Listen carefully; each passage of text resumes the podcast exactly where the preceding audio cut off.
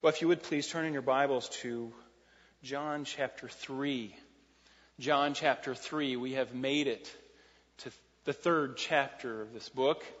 I know some of you were questioning if we would make it to there, but we are here. John chapter 3. I'm going to be I'm going to begin reading in verse 1. John chapter 3. Now there was a man of the Pharisees named Nicodemus a ruler of the Jews. This man came to Jesus by night, and he said to him, Rabbi, we know that you have come from God as a teacher. For so, uh, for no one can do these signs that you do unless God is with him. Jesus answered and said to him, Truly, truly, I say unto you, unless one is born again, he will not see, or he cannot see, the kingdom of God. Nicodemus said to him, How can a man be born when he was old? He cannot enter a second time into his mother's womb and be born, can he? Jesus said, uh, Jesus answered, Truly, truly, I say to you, unless one is born of water and of the Spirit, he cannot enter the kingdom of God. That which is born of the flesh is flesh, and that which is born of the Spirit is spirit. Do not be amazed that I say to you, you must be born again. The wind blows where it wishes and you hear the sound of it, but do not know where it, it comes from and where it is going, so is anyone who is born of the Spirit. And Nicodemus said to him, How can these things be? And Jesus answered and said to him, Are you the teacher of Israel and do not understand these things? Truly, truly, I say to you, we speak that which we know and testify of that which we have seen or what we have seen, and you do not accept our testimony? If I told you of earthly things and you do not believe, how will you believe if I tell you heavenly things? Let's go to the Lord in prayer. Father, as has already been sung today, we are needy people, desperate people Father, we cannot go a day without sinning multiple times, without, without our focus changing and shifting and, and our idolatrous mind running amuck. Lord, we need you. We need you. We cry out for you. We want you to be our focus, our attention. And Lord, we, we fail so often. We're sinful people.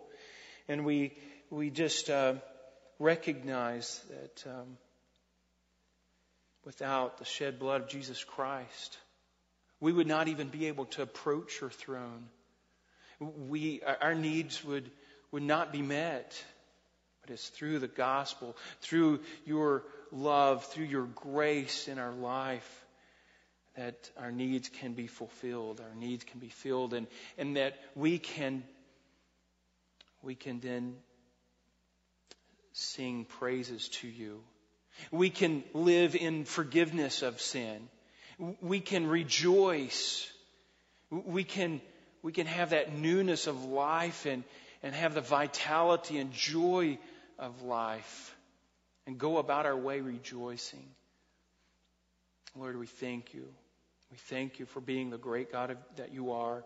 Now, Father, as we turn our attention to your word, I pray that uh, you would give clarity, you would give understanding, and that we would we would glean much that would that would help us spiritually.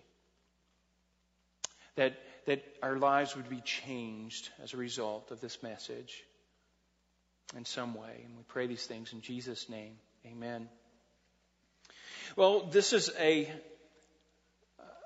a meeting of Nicodemus and Christ this is probably a text that you've heard before. You definitely know John 3, verse 16. This is familiar to you. Um, this is a this is a visit from Nicodemus to Jesus. Now, we've all had meetings, but this meeting changed Nicodemus's life. This was a, a pivotal point. It had to be.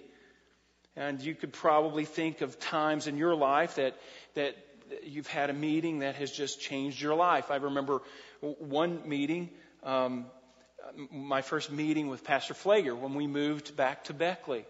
It was a meeting that I just did not see coming. I just didn't think about me even, you know, being in the pulpit at Daniel's Bible Church and it was a blessing. It was a meeting that changed my life. Another meeting was was when um, I met uh, Ralph Drollinger, who was the president of Capitol Ministries, and I heard what he was saying. Boy, that meeting just stirred me and changed my life. For eight years, I was with Capitol Ministries. Another meeting was just when I went out to the Shepherds Conference. I actually went out, we went out to meet some friends that were living in California. We went to the Shepherds Conference, and boy, even that meeting was just a pivotal time. It changed our life. But the most significant meeting, really, that I've had in my life was when I met my wife. It was back in 1988.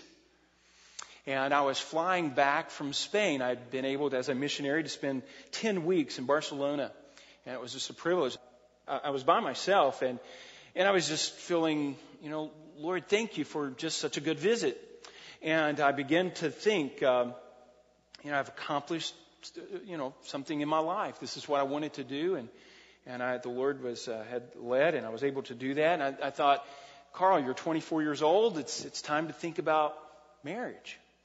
You know, you know, you're not getting any younger. You know, you want kids, and you know, you start thinking about these things, and just by myself. And so I get out my pad and pencil, and I begin to list names. Think of, well, who can I marry?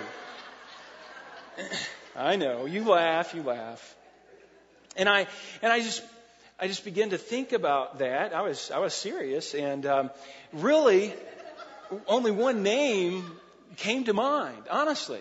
And, and I wrote that name down, and it was Ruthie Reinhardt.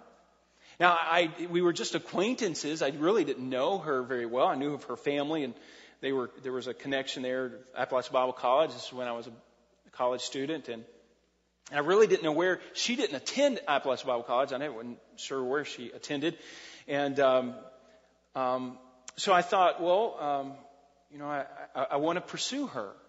I want to find out where she's at. and I want to pursue her. And uh, my only connection, though, to her was Appalachian Bible College. And uh, when I got home, I, I found that I didn't have the funds to to go back to college. And my father had passed away uh, just uh, recently, and uh, and I spent a semester out. I spent the Lord gave me an opportunity to work in an engineering firm, and I spent some time with my mom, just a whole year there, and the Lord had uh, just blessed in that way, and I was able to save up some money and go back to school later. But during that year, I was away from my connection to my pursuit, my heart's pursuit. So it was about Christmas time, and Appalachian Bible College always does a, a winter retreat, right? And um, they will take the kids uh, to uh, out here to Winterplace and let them ski or snowboard or, or whatever. And I thought, man, if I could just go back to that retreat, if I can go and attend that retreat, then I'll, I can just get a glimpse of Ruthie from across the room, maybe, or something like that, you know? And so, so I did. I, I called my friend up. It was Tim Polly, actually, at the time. Some of you know him. And I said, uh, Tim, I said, can, can I work? And he said, yeah, I can squeeze you in. We need another counselor.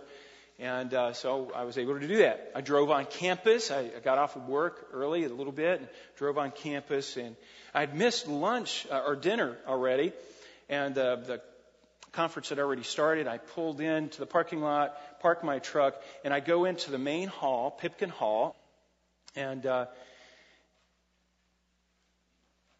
in the hall, at the other end of the hall, guess who came out of the uh, cafeteria door?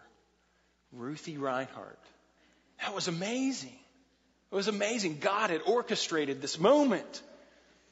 And um, I saw her coming down, and she was excited to see me. I was excited to see her. She had been in Europe, and we spent that weekend just getting to know one another and and uh, sharing with one another. And the Lord had just orchestrated that moment. That weekend, that visit, changed my life. Now, to make things a little complicated, she announced that she was dating somebody else at that time. That was a, a mere detail that just needed to be taken care of. A small detail, that's right, small detail. This meeting changed Nicodemus' life. I don't think he expected it. I don't think he was anticipating, I'm going to go and I'm going to get my life changed with this man. I really don't think so. I think he had a, another agenda. And, um, and actually, John gives us this account about Nicodemus for a couple reasons. And I want you to go back and look at chapter 2, verse 23, 24. Because I want you to get the flow of thought here. I think that this is important. Verse 24, let me pick this up in chapter 2. But Jesus, on his part, was not entrusting himself to them, for he knew all men. Now remember last week we kind of dealt with this. It was Jesus knew the heart of men. He knew what was going on inside them. He could, he could, they were just like an open book to him. In verse 25, he, he reiterates the same thing. And, and because he did not need anyone to testify concerning man, for he himself knew what was in man. And then, so John is going to give us an example of Jesus' ability to look into the heart of man. I believe that's one reason that John puts this account into this, uh, into his gospel. Because he wants to show you Christ's deity and his ability to uh, see into the heart of man. But there's another element here. Remember, this context is those who were believing in the end of verse 23. Look back at this. Jesus was at the Passover, and many were believing in his name, observing his signs, which he was doing but he wasn't entrusting himself to them.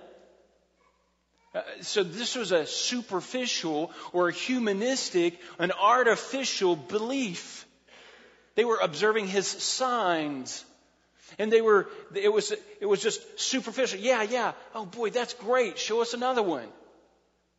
And uh, so it's superficial. And I believe again, John is giving us this account because here's, here's a man with superficial uh, belief, a shallow understanding here.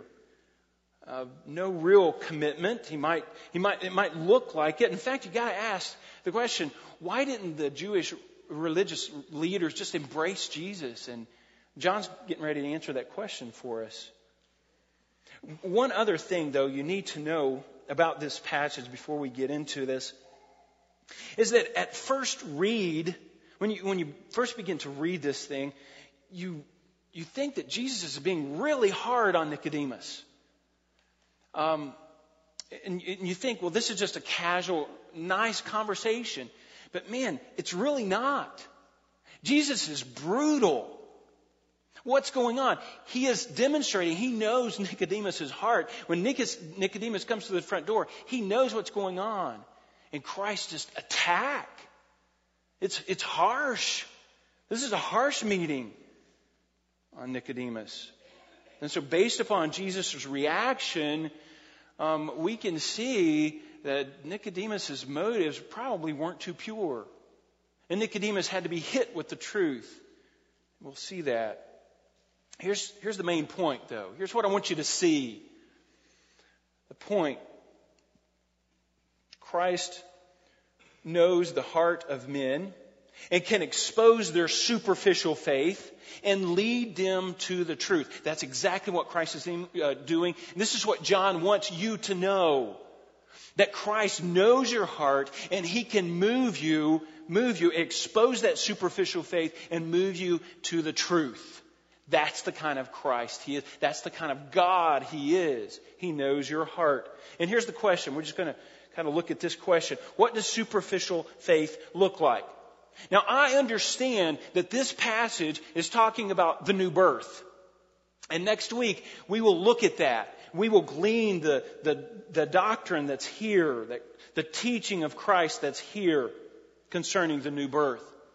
But right now, I want us to focus just on Nicodemus and hit from his perspective of this meeting, kind of like, almost like a character study but again, I think it illustrates John's point that Jesus knows the heart and he can move people from superficial faith to the truth. And the, and the illustration is a man who is a Pharisee. Let's look at verse 1. There was a man of the Pharisees named Nicodemus, a ruler of the Jews. Now, let's just stop right there. John is giving us a lot of information about Nicodemus in those small little statements. Things that, uh, things that he wants us to know, things that are important. The name Nicodemus was a common name, but it means victor over the people. Now, that might give you a little bit of insight of his attitude, but maybe not. Uh, it was just a name, it was a common name, but he was a Pharisee. Now, the Pharisees, they were among the common people. They were actually middle class. They weren't like the Sadducees, who were the elite, the wealthy spiritual leaders. They were the Pharisees. They, they really were just the, the common folk. And they had the, the blessing of the common people. They, the common person liked the Pharisees. They were, they were welcomed in that society. At the time of uh, Herod the Great, there were 6,000 Pharisees, though. There's a lot of them. And this was just a little bit before Christ's time period, and probably about the same number when Christ was born and, and during this time. But they had a zeal for the law, for the Old Testament. And they knew that if Israel was going to remain a nation, they had to stick with this law. But it was that zeal for the law that caused them to, to move into ritualistic and uh, external things as opposed to, and, and, those things were replaced. They replaced the true religion for uh, superficial behavior. Now, they were the dominant influence, a, Jew, a spiritual influence among the Jews at this time.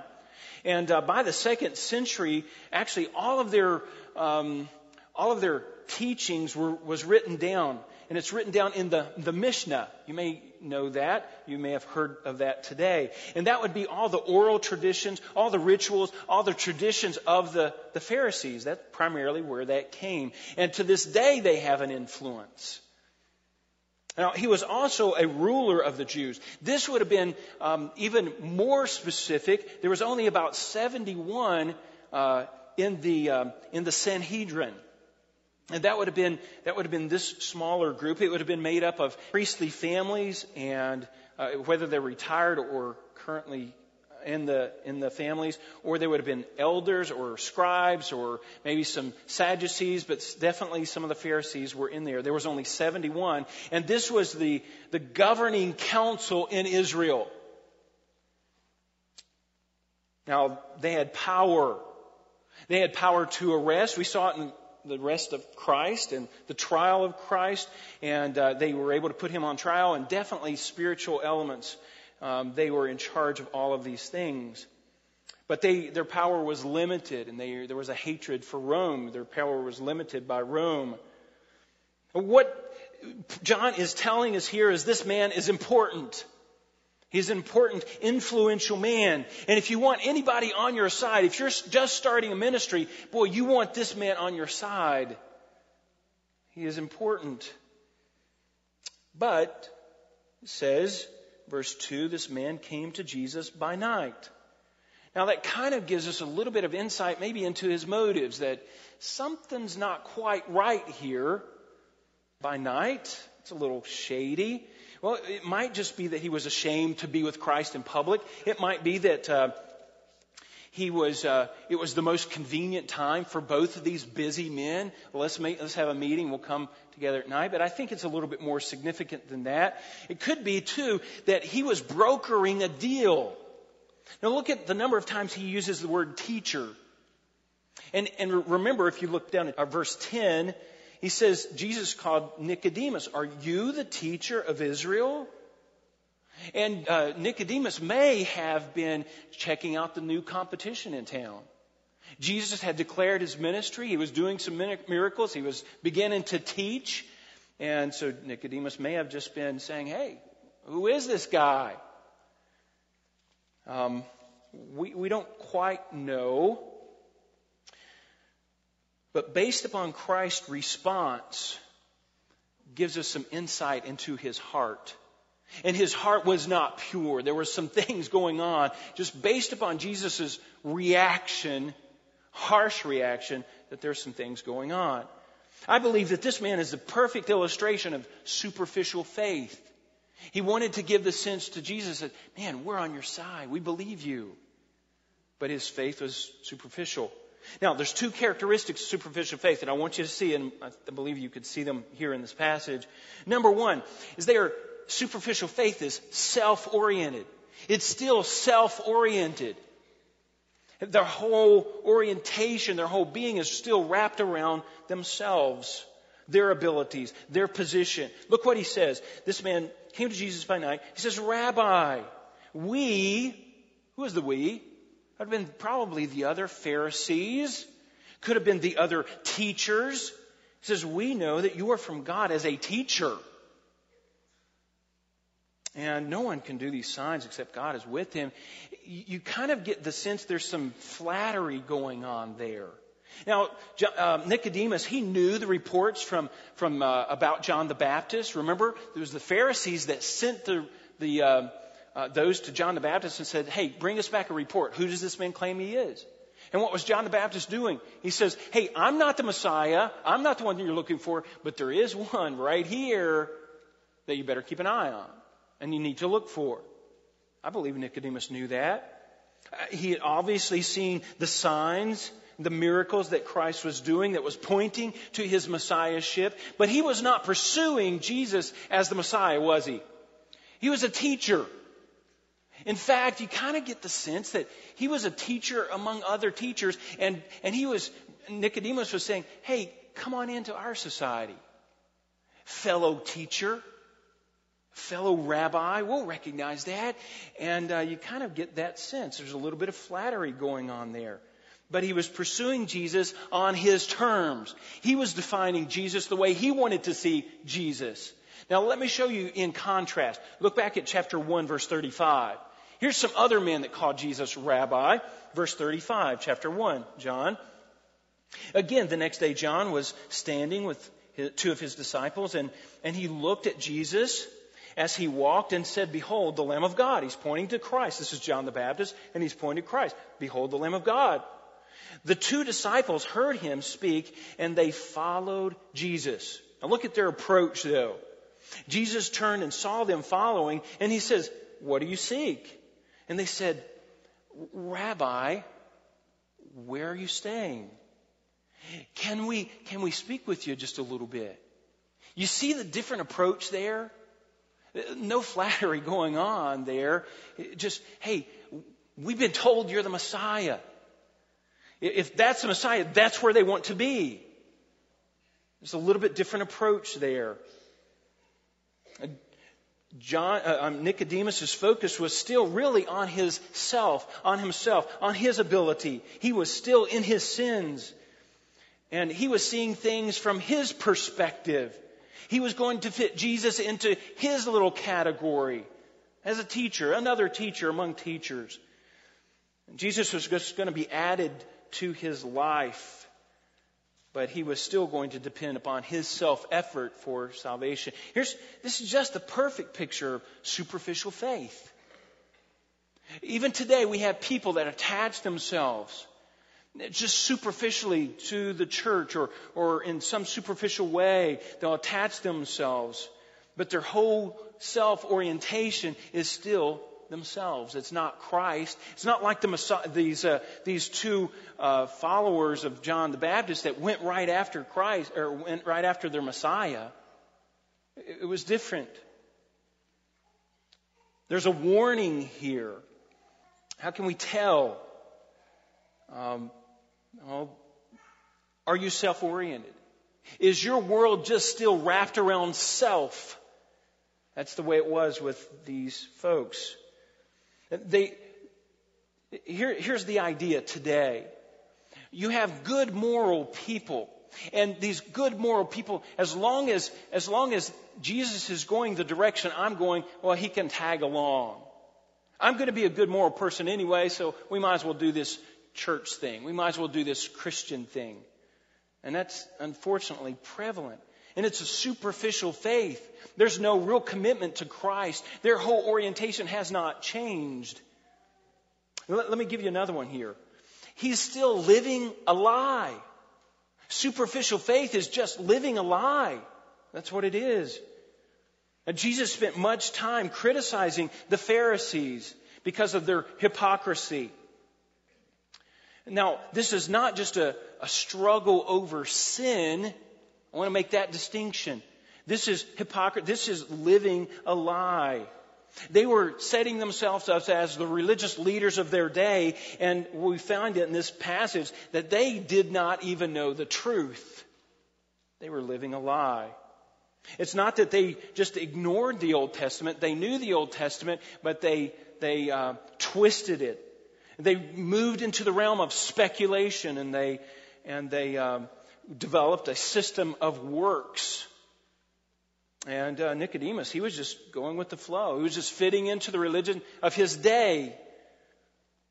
And uh, that's what he was. That's what he was doing. But what, what it produced was superficial faith.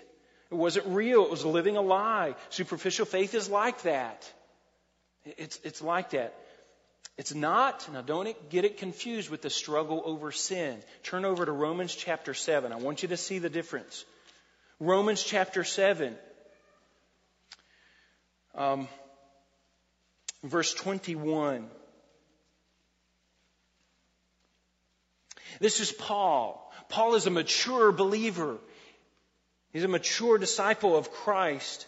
And here's his struggle. He says, I find, verse 21, and this is kind of wrapping it up. There's a whole lot more in this passage. We're just kind of pulling it together here.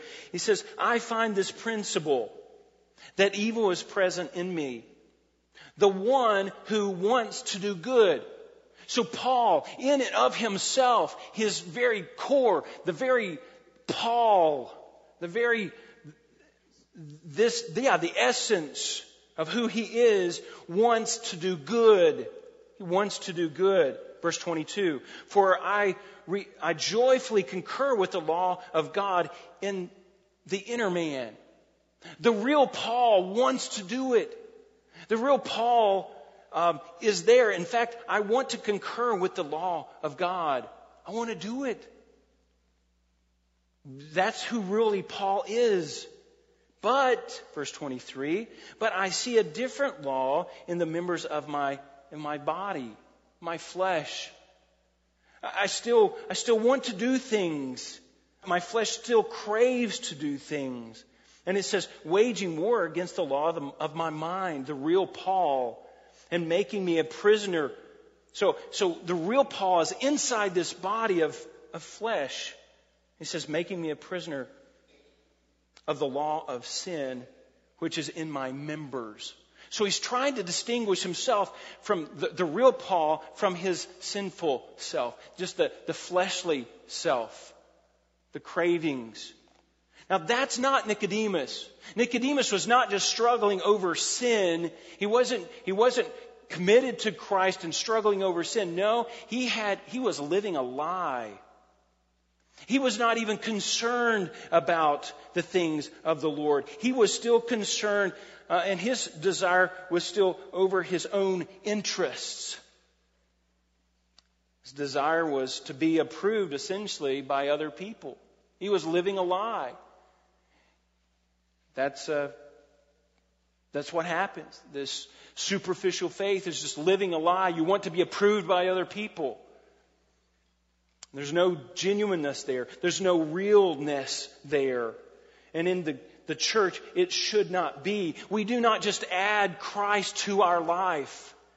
We do not, um, we are not self oriented, but we are Christ oriented.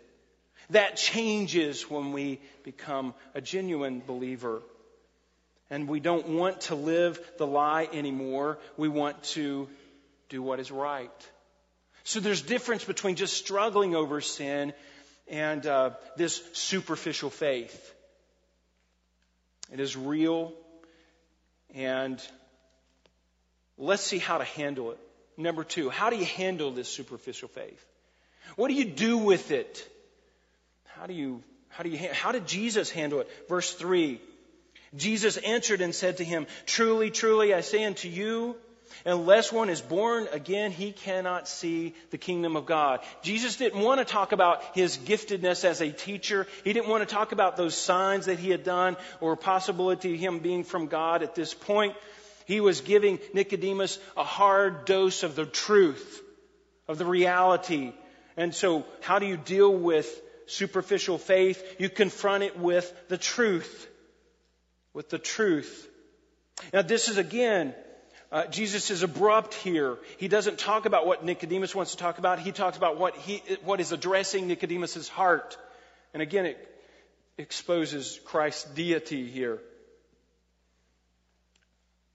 The truth is found in the Word of God. If we are to combat superficial faith, we need to combat that with truth, the truth of the Word of God. We need to confront it with, with what God says, and that takes His Word. So, what do we do? We, we, if we suspect superficial faith in our own life, we must confront that with the truth. What do we really believe? What does the Bible really say? And we look into its depths. Superficial faith must be confronted with the truth. But look at the other. There's another principle here. How did, what else did Christ do? He didn't just leave it there. Nicodemus asked him a question. Nicodemus said to him, How can a man be born when he is old? Now, Nicodemus knew what he was saying here, and uh, uh we'll, we'll look at this more next week but Christ gives him more detail to help him out of this superficial faith. In verse 5, Jesus said to him, Truly, truly, I say unto you, unless one is born of water and the Spirit, he cannot enter the kingdom of God. So he's given a little bit more detail, and he quotes from the Old Testament, from uh, Ezekiel, and he gives Nicodemus a little bit more detail of the truth. And superficial faith kind of does that. They live in, in vague land. They don't know really the answers. They know some superficial answers. They know some, some vague answers, but it's, it's, not, it's not real. And Jesus wanted him to understand these things, and he goes on. That which is born of the flesh is flesh. That which is born of the spirit is spirit. Do not be amazed that I say to you, you must be born again. The wind blows wherever it wishes. He's given some detail here. And it's stuff that actually Nicodemus should know. He's quoting a lot of this is, uh, from the Old Testament. And a couple of key words there he should have known, he should have picked up on. And then he has to attack Nicodemus because of his ignorance. Now, wh- how do we apply this? Here's, here's what we do. We continue. So we're confronted with the word of truth. And then we continue to dig in the word of truth for answers. We cry out like the psalmist. Like the psalmist in Psalm 119, he says, Open my eyes that I might behold wonderful things from your law. That's the heart of the Christian. We cry out, Lord, give me understanding. I want to know more of the spiritual truths, the spiritual realities. I want to see things from your perspective. And he goes on to say in verse 24 there, he says, Your testimonies also are my delight. That's really the heart of the Christian. That's how we combat this superficial faith. We, we get into the Word of God and we know it in detail. We come up with understanding, a proper understanding, not a superficial understanding.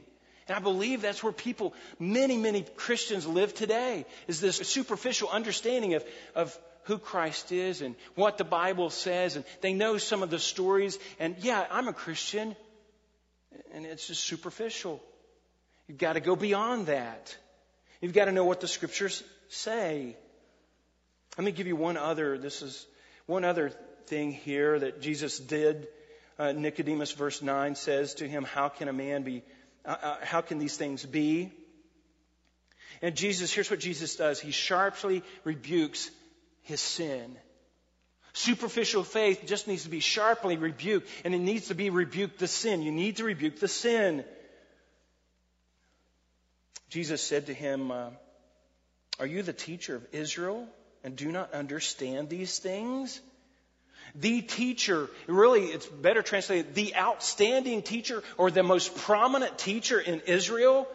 And that was probably a position or a title that Nicodemus held. And he was probably pretty proud of that position. And, and Jesus might have been encroaching upon his uh, abilities. I mean, he couldn't perform many miracles. And Jesus has to confront him where he is, that pride. And Jesus puts him in his place, really. You're the teacher and you don't understand these things. The most basic thing of salvation you don't understand. And you can see his pride just being crumbled. In fact, the, the rest of the time, you don't hear anything else from Nicodemus. His sin was confronted. Listen, when you make an appointment with Christ, it's a harsh thing. It is no easy thing to be confronted by someone who knows your heart. Um, well, that's what the Word of God can do. That's what the Word of God does. It knows the thoughts and intentions of the heart, and it can confront the heart. I, I can't do that. But I tell you what, if I was to take Jesus as the model, you wouldn't want an appointment with me. Because I would have to, when you come in and sit down, I would have to probe a little bit to understand your heart. But once I saw your heart, and if there was sin in your heart, I would have to hit your heart. I would have to confront the heart. Sin has to be confronted. And Jesus confronted his own sin, or Nicodemus' sin here. And it's, and it's harsh. Um, confrontation hurts. It's, it's deep within us, sin is, and, and it must be rooted out. And Jesus was getting right to the heart where Nicodemus lived. And he's pointing out his, his flaws. He was not coddling Nicodemus, was he? He wasn't saying, Boy, I'd like to have you into my ministry. Um, and, he, and he puts on his soft gloves. No, he hits Nicodemus, and Nicodemus' head is probably spinning by this time. How can these things be? His world is turned upside down. He was, he was in a, um, he was in a religion of works. And Jesus is saying, no, it's not by that work. In fact, if you don't get it right, you're not even going to enter the kingdom of heaven. Man, it just shook Nicodemus to his very core. And then he confronts him with his sin and you don't even know what you're talking about, and you're leading people. And I'm telling you, that is a picture of superficial faith. You see it today. You see it in so many churches. These people that have attached themselves to the church and, and they, and they, um, they pretend to know something, but in reality, they really don't know anything. And that leads us to the last point, and we'll quit. What's the result of superficial faith? Well, look at, look at verse 11. Truly, truly, I say unto you, we know that which we have, um, or we speak that which we know and testify that which we have seen, and you do not accept our testimony. Well, that's an indication right there. Verse 12. If I told you of earthly things and you what? Do not believe. You will not believe if I tell you heavenly things. What's the problem? You still do not believe. You're in unbelief. Superficial faith is still unbelief. It is dead faith. It is not faith at all, or it is faith in self and not in Christ. And that will not get you to heaven. Superficial faith will not get you into heaven. You will go nowhere. Well, actually, it leads to eternal punishment. It leads to hell. That's sobering. That's sobering. At some point, though, Nicodemus got it. Quickly turn over to John chapter 19. He was, he was confronted with the truth and he was given some detail about his life and how he messed up and how his thinking was all flawed. And then he was confronted with his sin. And I believe at this point his life began to change. And in chapter 19, Nicodemus is mentioned again in verse 39. Nicodemus, who had first come to Jesus by night or come to him by night, also came bringing a mixture of myrrh and aloe, about, about 100 pounds. Weight. What did he want? He wanted Jesus' body. This Nicodemus, something happened to his life. His life was changed as a result of this, this time with Christ, with this confrontation with Christ. Christ knew his heart and he exposed this superficial, artificial faith that he had, this shallowness. And he led Nicodemus carefully through the truth and led him to the truth. I believe that's exactly what happened. And he had to, to get rid of this self orientation and become Christ oriented. He had to stop living this lie that he was living. And he had to live the truth. What about your life? Is your whole life still revolving around yourself? Is it still this superficial faith? I'll go to church when it's convenient for me. Or I'll accept this religion as long as it's going where I'm going. My kids need some good morals. Church is good for that. So I'll just, I'll go to church for the kids' sake. That's just superficial. There's not, it's not real. You're just living a lie. You're living a lie. Well, what do we do? if you're living that life, if there is that superficial faith, we cry out to the Lord. The Word of God can change our life. We look into it and be confronted with the truth. We, we look at our own sin carefully. Let the Word of God work in our heart, and our lives will be changed. That's the power of the gospel. Now, we'll see that next week. When I was, uh, when I saw Ruthie for the first time, at the end of the hallway coming down and I, I realized I began to put things in, in perspective and the Lord had orchestrated this moment and, and the time was, was right or at least a little bit later it was right. That, that meeting changed my life. Nicodemus, his whole life was, his whole world was turned upside down with this one meeting with Christ. I have to ask the question has that happened to you? Has there been an encounter with Christ in your life? Has there been that moment when you've just been hit with the truth and you've been confronted about your sin and you say, Lord, I can't go on any longer. I'm tired of living this lie. Has that happened with you?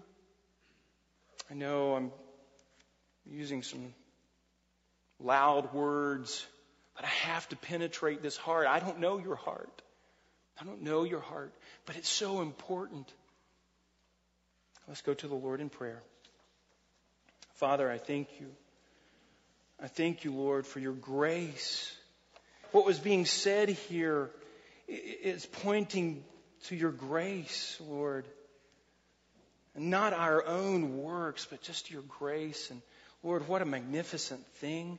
Lord, you in your, in your grace can work in a heart. It's, it's, it might be harsh, Lord, confronting sin and being hard on sin, but Lord, it's for the right thing. It's for the right reasons, and it, and it should change our life. Lord, help us to be genuine Christians and Lord, not be those who have superficial, shallow, humanistic faith like we see living out around us, claiming to be Christians, but living however they want. Lord, help us to not live the lie that's so prevalent. We pray these things in Jesus' name. Amen.